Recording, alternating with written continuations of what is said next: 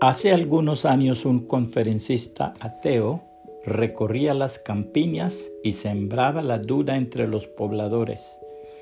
Él trataba de probar que es poco razonable creer en Dios y considerar que la Biblia es la palabra de Dios. Una noche, creyéndose dueño de la situación ante cierto número de personas, lanzó un desafío al Dios Todopoderoso exclamando, si hay un Dios que se revele a sí mismo y me quite la vida en este instante. Como no sucedía nada, se dirigió a sus oyentes y añadió, ¿lo ven? No hay Dios. Entonces, una diminuta campesina que llevaba atado un panuelo en la cabeza se levantó y dirigiéndose directamente al orador le dijo, Señor, yo no sé replicar sus argumentos. Su saber es muchísimo mayor que el mío. Usted es un hombre instruido, mientras que yo soy solo una simple campesina. Como usted tiene una inteligencia muy grande, le ruego que responda a lo que le preguntaré. Yo creo en el Señor Jesucristo desde hace muchos años. Me regocijo en la salvación que Él me dio y hallo gran gozo en la lectura de la Biblia.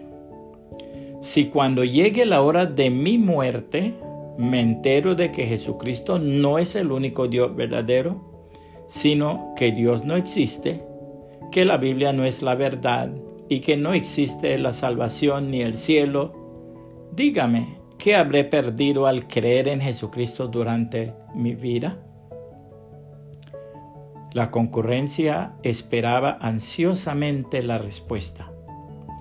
El incrédulo pensó durante varios minutos y finalmente respondió, Pues señora, usted no habrá perdido absolutamente nada.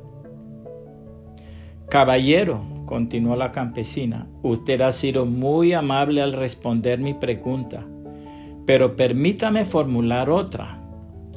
Cuando llegue la hora de su muerte, si usted descubre que la Biblia dice la verdad, que hay un solo Dios y Salvador, que existe el cielo y también el infierno, dígame Señor, ¿qué habrá perdido usted? Inmediatamente la concurrencia de un salto se puso en pie y aclamó a la campesina. El conferencista no halló respuesta. La palabra de Dios nos da la razón del por qué las personas procuran negar a Dios. Dice, solo los necios dicen en su corazón no hay Dios.